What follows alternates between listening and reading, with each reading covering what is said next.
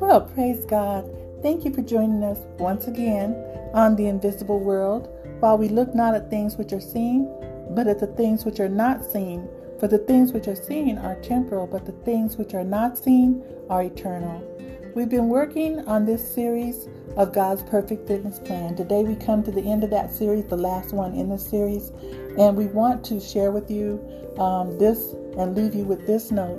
We're basing this series on 1 Timothy 4 and 8 For bodily exercise profiteth little, but godliness is profitable unto all things, having promise of the life that now is and of that which is to come. So praise God. Let us pray, Father. We thank you that you have brought us through this beautiful um, teaching from the Holy Spirit. Thank you that you've opened the eyes of our understanding. Help us to meditate therein and to not just be hearers of the word, but to be doers of the word, not to just we have to take heed what we hear and take heed how we hear it. Father, let us hide your word in our heart that we might not sin against thee. And let us take these things, Lord, not lightly, but take them to heart and know that you are the God of all flesh, that there is nothing too hard for you. And Lord, help us to overcome our flesh by focusing on these spiritual things and becoming strong in our inward man. You said, Be very strong. Oh, hallelujah. And we need to be strong in the Lord and in the power of His might. Thank you, Lord, that you have taught us to be meek and humble. You said that you resist the power, the, the proud. You resist, God resisted the proud, but giveth grace unto the humble. We thank you for your grace flowing out to us today, Lord. You said, Humble yourself under the mighty hand of God, and in due season he shall exalt thee. So we're going to focus today, Lord, on day 24 of this, and we're going to focus on the word I will love thee, O Lord, my strength. I will love thee, O Lord, my strength. You know, strength and endurance are the major goals of fitness. You will be relieved to know that God is your strength. And since God is your strength, you can totally rely on His strength to endure those tough situations. Throughout King David's life, he found himself in many difficult and taxing situations, trials, tribulations, and turmoils, family problems, leadership problems, provisional problems. Warfare troubled his kingdom throughout his reign. You know, trials and tribulations are constant in our walk here on earth. They're troubling, but yet we have these trials and tribulations not to defeat us, but to overcome. Jesus said, Fear not, for I have overcome them. Jesus has set the pattern and the walk for our life. He wants us to walk in it and trust Him and show forth that we are witnesses of God, that His word works, that it's working in us. Through all of these trials and tribulations, we've learned to trust in Jesus, learned to trust His word. And God wants us to learn to trust these things and trust His word totally, fully probably. Praise God. Warfare troubled his kingdom throughout his reign. After one such dangerous battle, his life, for his life, David proclaimed, By my God I have run through a troop, and by my God I have leaped over a wall. That is truly supernatural strength. How can one who has just been in a terrible battle still have strength to press his way through an empty, in, through an enemy troop, running, and then leap over a wall safely? David reveals the secret of his phenomenal strength by my God. One of the apostles penned it well We are troubled on every side, yet not distressed. We are perplexed. That word perplexed means no way out, no solution but not in despair, persecuted but not forsaken, cast down but not destroyed, always bearing about in the body the dying of the Lord Jesus, that the life also of Jesus might be made manifest in our bodies. That's the purpose of these things. That his life can be manifest in us. We need to die daily and let Christ live in us. Is Christ in you the hope of glory? Where can we find the strength to get us through our life's troubles, perplexities of our problems, the utter despair, the persecutions, disappointments, failures, and losses. How do we, through the battles when the storm of life is raging, how do we get through them? Friend, the joy of the Lord is your strength. The joy of the Lord is my strength. Praise, worship, and singing will bring you into the presence of the Lord, and the very essence of His joy will fill you to overflowing with an overwhelming sense of happiness, well being, joy, enthusiasm, hope, love, peace, and righteousness. The flesh is very lazy and does not necessarily enjoy praising God. It's very temperamental. We only praise God when we're happy, when we have that emotion of happiness and peace. We don't praise God through the hard and difficult times when we're crying through tears. And that's when it's important to praise Him. To praise Him anyhow. Hallelujah, anyhow. We've got to take parental authority over our outer man and offer up sac- the sacrifice of praise with thanksgiving with our mouth. Not just praise, praise God. Well, praise God. With thanksgiving. Hallelujah, Lord. I thank you for this. I thank you that you are with me in it. See, the, the Hebrew boys had the secret. They went into that fiery furnace and they said, even no matter what happens, we're still not going to bow down. We're going to serve our God. And when they went into that furnace, guess who was in there with him, with them? Jesus Christ, the Son of God, the Word of God, was with them in that furnace and kept them through that fiery, flaming, hideous ordeal. And they came out joyfully praising God. So, you know, once we do that and we find the key, we've got to sing and make melody in our hearts to the Lord with psalms and hymns and spiritual songs. When Paul and Barnabas, when they were thrown into prison, what did they do? At midnight, they were in shackles. They had been beaten. And when, they beat you, the Romans beat you, beat you, it wasn't just slapping you in your face. They had these scourges of these little cord whips, cords, that they tied little rocks onto the end of them, and you got up to 39 lashes under the Jewish law. So they were beat on their back with 39 with lashing. They were lashed. But what were they doing at midnight? The prisoners heard them singing praises and singing songs to the Lord. They were tied up with their hands over their head, hanging on that cold prison wall with the pain throbbing through their bodies and blood dripping. But they praised the Lord and sang and praised the Lord with joyful hearts. And the other prisoners heard them singing. And when that happened, an angel came. God sent an angel to open the prison doors.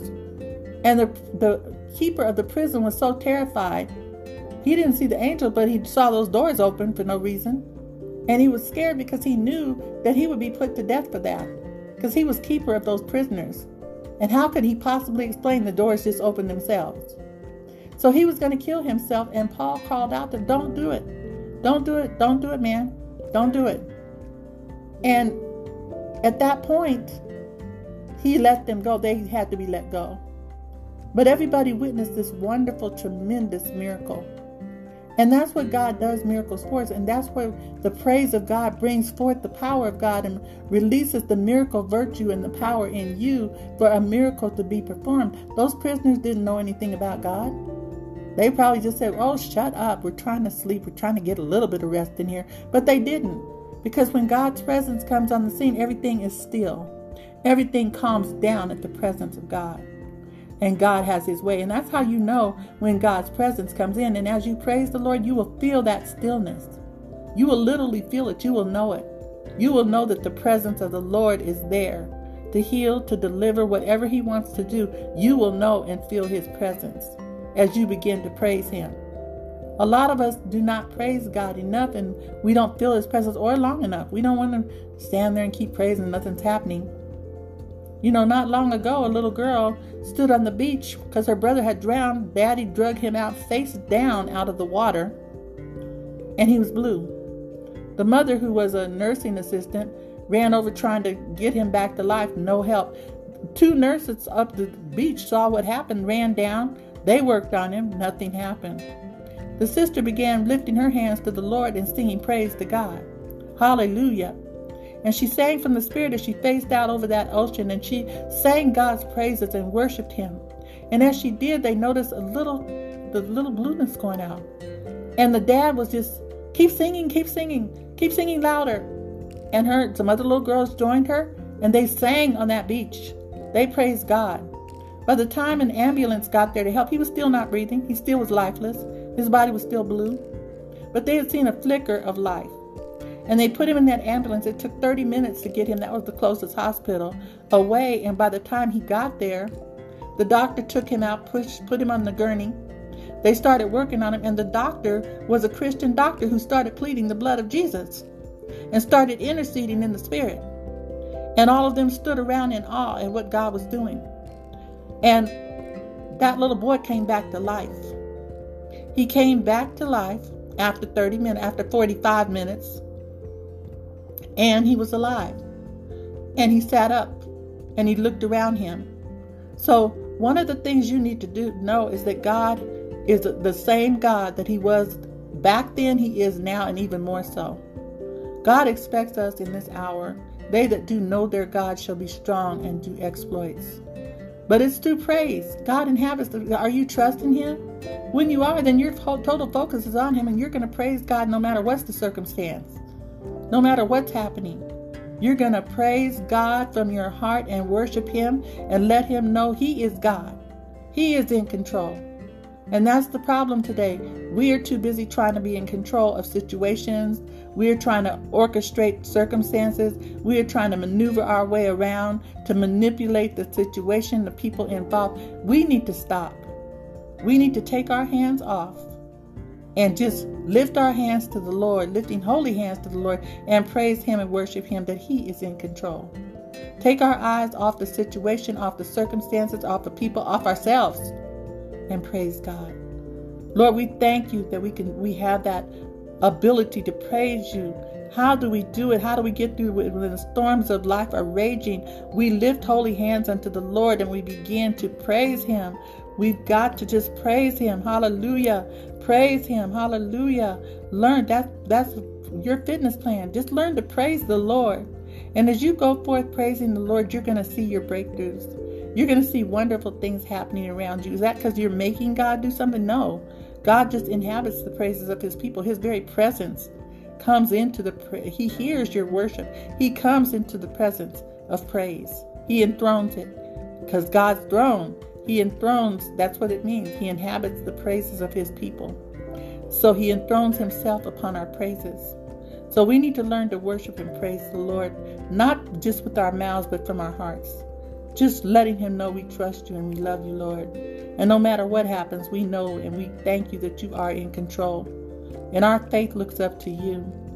So, you know, King David, he comforted himself in the Lord.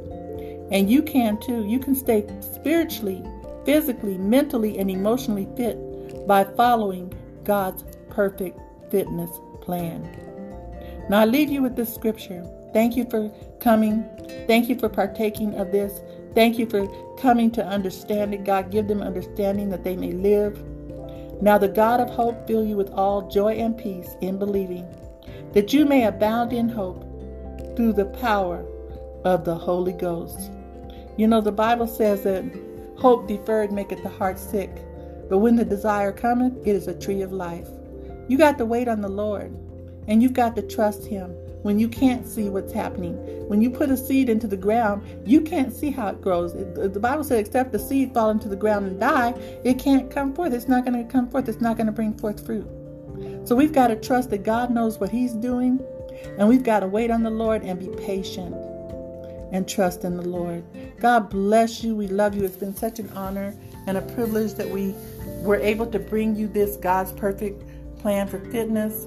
It's been on the back burner for a long time, but now's the time God has shown us to bring it forth to you. And now's the time for you to receive it, reach forth and grab it, and just reach out and touch the Lord as He goes by. God bless you. We love you. Be encouraged.